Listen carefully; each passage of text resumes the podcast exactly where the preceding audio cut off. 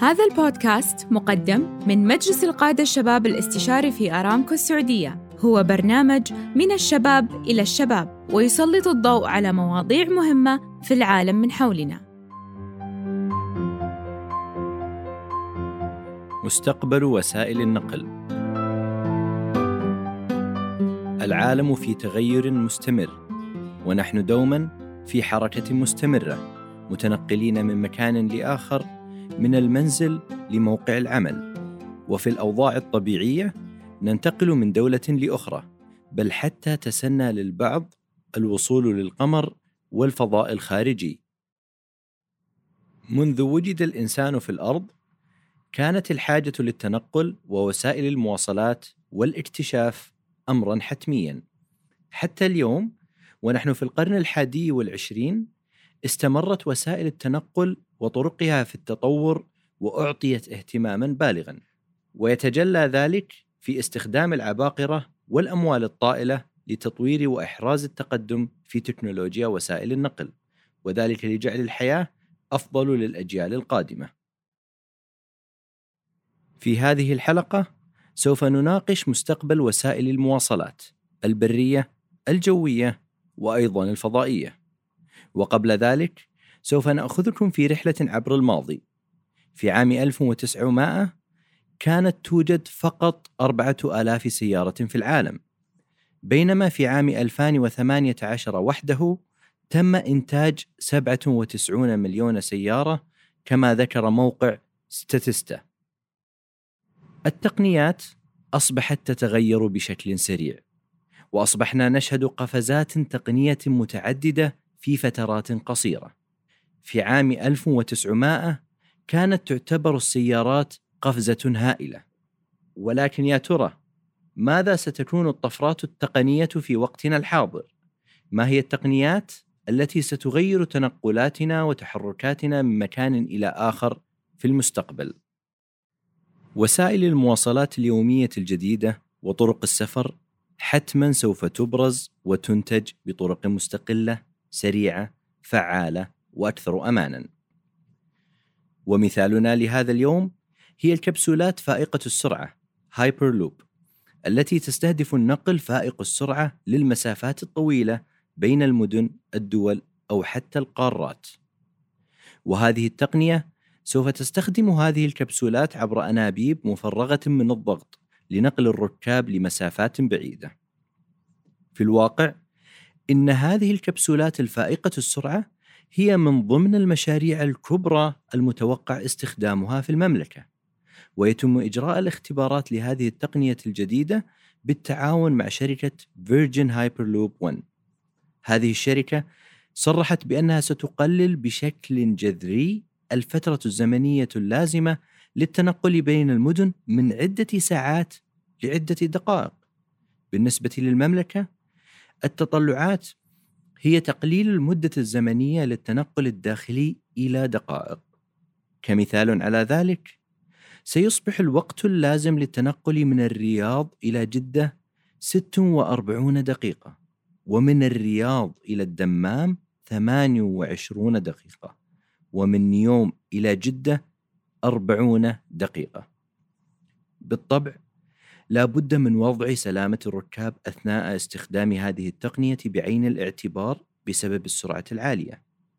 وفي هذا السياق صرحت شركة فيرجن بأنها ستحصل على شهادة سلامة الاستخدام للكبسولات فائقة السرعة بحلول عام 2025 كما أن الشركة تنوي أن تكون هذه التكنولوجيا جاهزة متاحة للاستخدام بحلول عام 2030 وجود تقنية عالية مثل هذه سوف يحدث تغييرا هائلا فالبشر قد يستخدمون هذه الكبسولات للسفر اليومي لأعمالهم أو حتى للعيش في مكان آخر.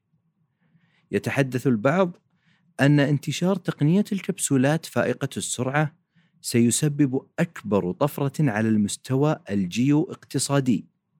فعلى سبيل المثال، سوف تؤثر هذه التكنولوجيا على سوق العقارات وأسعار المنازل والوظائف والخدمات اللوجستية وتوصيل البضائع أو حتى الخدمات، وينتج من ذلك ظهور مناطق ذات اقتصاد عال ومناطق سكنية وراء المدن. ومن إيجابيات هذه الكبسولات السريعة القدرة على توصيل البضائع والمواد الطبية والغذائية الضرورية في وقت قصير.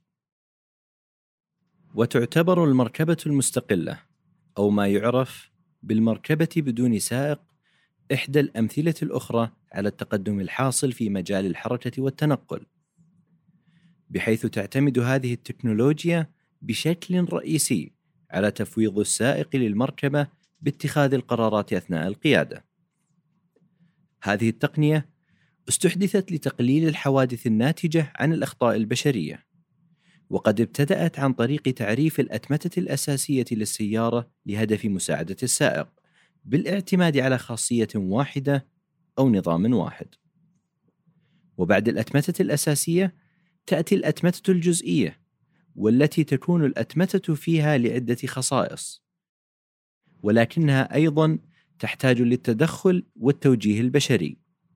وأخيرا تأتي الأتمتة الظرفية والعالية المستوى. والتي تزيد من استقلالية عمل المركبة ولكن عادة ما ترتبط بظروف معينة تتعلق بالطقس والازدحام وطبيعة الشارع وهذه الأتمتة تتطلب مستوى متدنيا من التدخل والانتباه البشري. في الوقت الحالي الطموحات تتجه لإعطاء المركبة كامل الاستقلالية بحيث تعمل وتتخذ القرارات تحت جميع الظروف بدون أي تدخل من قبل الإنسان. المركبات المستقلة تعمل باستخدام الذكاء الاصطناعي والتعلم الآلي لتمكين المركبة على القيادة بنفسها والاستجابة للمؤثرات الخارجية في الشوارع. الاستقلالية تأتي نتيجة لاستخدام أجهزة الاستشعار والمحركات والخوارزميات والتعلم الآلي. جميع هذه الخصائص تجعل المركبة قادرة على ملاحظة البيئة المحيطة بها، كما تجعلها تتخذ القرارات أثناء السير وبدون تدخل الإنسان حتى الوصول للوجهه الأخيرة. المسائل الأخلاقية والتشريعية تشكل عائقا كبيرا حول تبني هذه التقنية. حاليا تتخذ المركبة قراراتها اعتمادا على الذكاء الاصطناعي والتعلم الآلي المبني على الخوارزميات ومع استخدام بيانات معرفة مسبقا لتدريب المركبة على اتخاذ القرار المناسب. عندما تتسبب المركبة المستقلة بحادث مميت فمن سيكون المسؤول عن ذلك؟ الشركة المصنعة مطور البرمجيات كاتب الخوارزميات أم مالك المركبة والمعضلة الأخرى هي أخلاقيات اتخاذ القرار تخيلوا أن المركبة المستقلة كانت في موقف يسمح لها الاختيار بين عدة أمور أولا الاصطدام بشيء وهذا الشيء قد يتسبب بموت راكب المركبة المستقلة ثانيا هو الاصطدام بأحد المشاة ثالثا الاصطدام بمركبة أخرى مليئة بالركاب. فهل على المركبة المستقلة إعطاء الأولوية لحياة مالكها على الآخرين؟ هل يجب عليها الاصطدام بأحد المشاة بدلاً عن المركبة الأخرى لتقليل عدد الوفيات؟ ما هو القرار الصائب؟ ومن الذي يقرر ذلك؟ هذه المشكلة مثيرة للاهتمام وتعرف بمشكلة مولي. هذه المسألة تبحث من قبل جهات متنوعة لتمكين تطوير هذه التكنولوجيا بطريقة تضمن سلامة الناس وكذلك تضمن السلامة الأخلاقية عندما يتم تبني هذه التقنية. ويضاف إلى ما سبق أن الأطر التنظيمية ومعايير السلامة الحالية لا تتطرق لجميع الجوانب المتعلقة بالمركبات المستقلة بشكل كامل والتي لا بد من تأسيسها اولا. في حال أصبحت هذه التقنية خيارا متاحا في المستقبل ستعود بالعديد من الفوائد مثل تقليل حوادث السير وبالتالي تقليل الوفيات التلوث المنبعث من ازدحام السير والأهم تحسين جودة الحياة لكبار السن وذوي الاحتياجات الخاصة وتمكينهم من الحصول على خيار خصوصية التنقل والاعتماد على الذات التنقل من الأرض إلى السماء لسنا جميعا مرهقين من الرحلات الجوية الطويلة التي تدوم لمدة تصل إلى نصف يوم أو حتى يوما كاملا. للانتقال من الشرق إلى الغرب أو العكس. أحد التقدمات الدعائية في عالم الطيران هي فكرة طائرات تفوق سرعة الصوت، والذي يبالغ به كأكبر حدث سيحصل تاليا في عالم الطيران التجاري. إنها فعلا طائرة تستطيع الطيران خمسة أضعاف سرعة الصوت أو ما يعادل 3700 ميل في الساعة مما يعني أنك تستطيع تقليص ساعات السفر من نيويورك إلى لندن من ثماني ساعات إلى ساعتين فقط هذا يعني أيضا أننا نستطيع الطيران إلى ما وراء البحار والعودة في اليوم ذاته العديد من الشركات مثل بوينغ تقوم بالعمل حاليا على هذه التقنية والتحديات المتعلقة بها. على سبيل المثال، زيادة السرعة لها تأثيرها على منطق الضوضاء المنبعثة من الطائرة. كيف لهم القيام بتخفيف دوي حواجز الصوت؟ أحد الأفكار التي يتم استكشافها هي تغيير ارتفاع الإبحار من حوالي 30 إلى 40 ألف قدم إلى حوالي 90 إلى 95 ألفا. ولكن كيف قد يكون تأثير السفر على هذا المستوى على الركاب أو عدم تأثيره؟ بالإضافة إلى أن لكل شيء قيمة. هل المسافرون على استعداد لدفع مبالغ أكبر لطائرة تفوق سرعة الصوت مقارنة بالطائرات التقليدية؟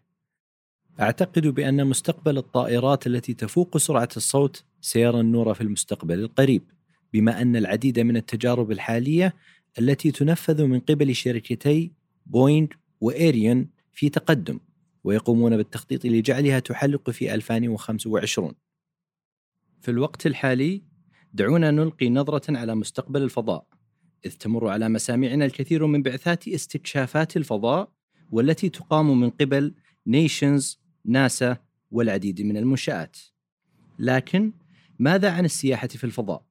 والتي تتمحور حول فكرة القيام برحلات تجارية للفضاء لأصحاب العقول الفضولية والمغامرين للذهاب في جولة في مدار الفضاء أو جولة حول القمر أو اكتشاف المريخ. في الواقع، السياحة في الفضاء لم تعد فكرة من أفكار الخيال العلمي، بل أصبحت حقيقة.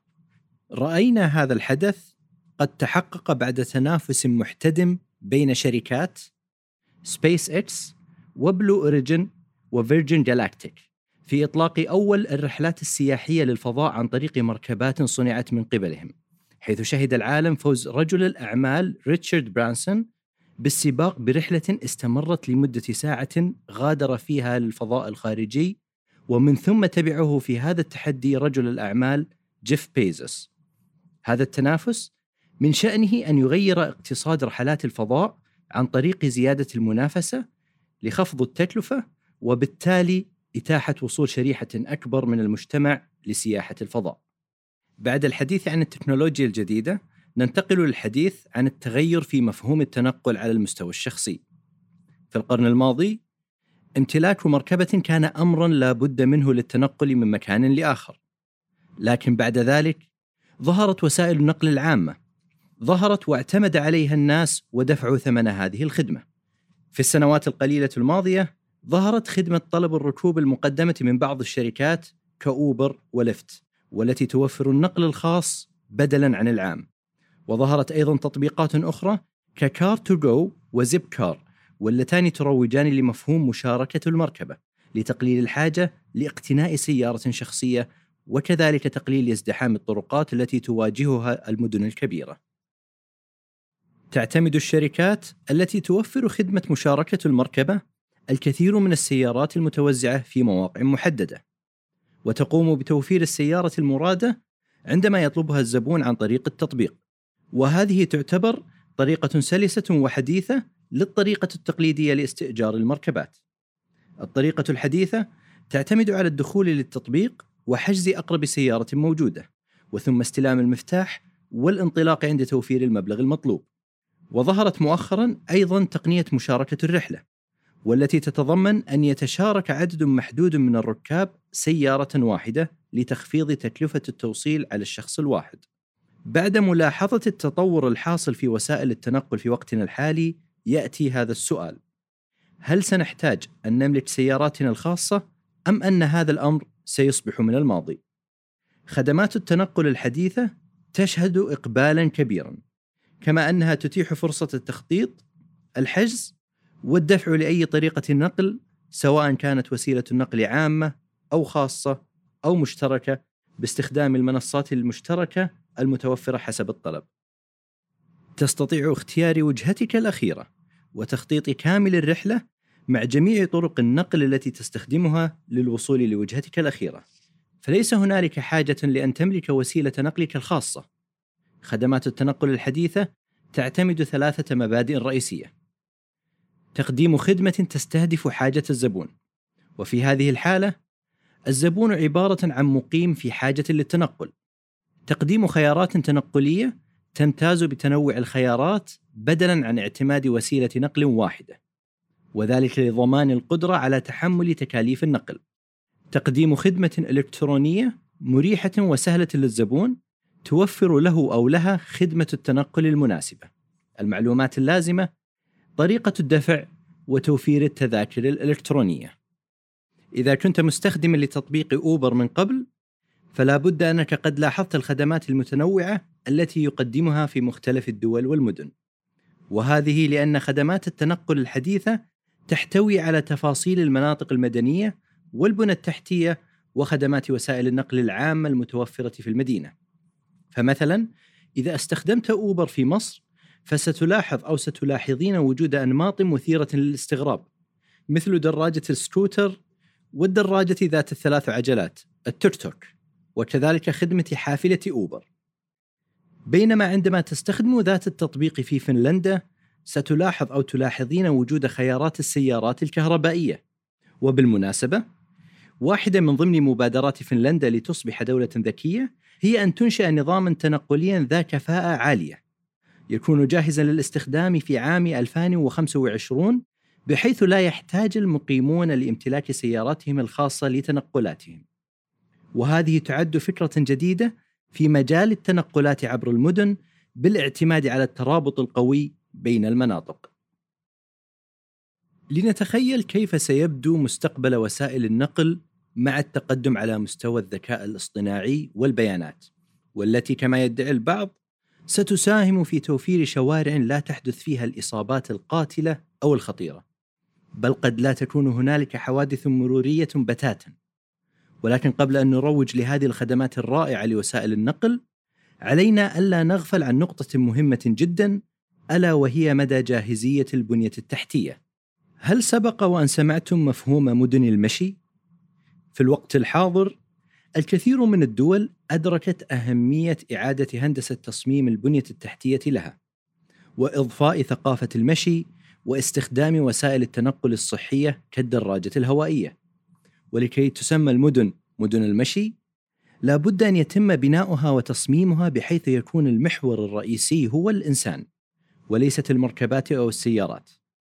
فبذلك تساهم المدن في تعزيز سلامة المواطنين وتقليل انبعاث المركبات وبناء مجتمع واقتصاد أقوى. بجانب مدن المشي ظهر مفهوم مدينة الخمسة عشر أو العشرون دقيقة والذي يقصد به تصميم المدينة وكذلك خدمات النقل العامة بطريقة تسمح للمواطنين باقتناء حاجياتهم اليومية والضرورية خلال 15 أو 20 دقيقة سواء كان بالسير أم بالدراجة الهوائية أم باستخدام وسائل النقل العام ومن المدن التي قامت بتطبيق هذا المفهوم ملبورن وباريس أضف إلى ذلك أن العديد من الدول بدأت بالعمل بتصميم أحياء وقرى العشرون دقيقة قبل التوسع في المفهوم وتطبيقه على المدن. إذا ماذا يعني لمستقبل وسائل المواصلات؟ هل سيتسبب هذا التطور في التخلي عن امتلاك السيارة الخاصة؟ هل سيتسبب في جعل وسائل النقل العامة الخيار المفضل؟ لتتحقق الخطط الطموحة بإنشاء مدن المشي أو مدن العشرون دقيقة فلا بد من تغيير الحيز الحضاري والشوارع بشكل جذري لاستيعاب وتطبيق هذه الأفكار الجديدة. في وقتنا الحالي معظم المدن مجهزة لخدمة الطرق الحديثة للمواصلات وخصوصا السيارات بدون وضع وجود الإنسان بعين الاعتبار في التخطيط الحضاري.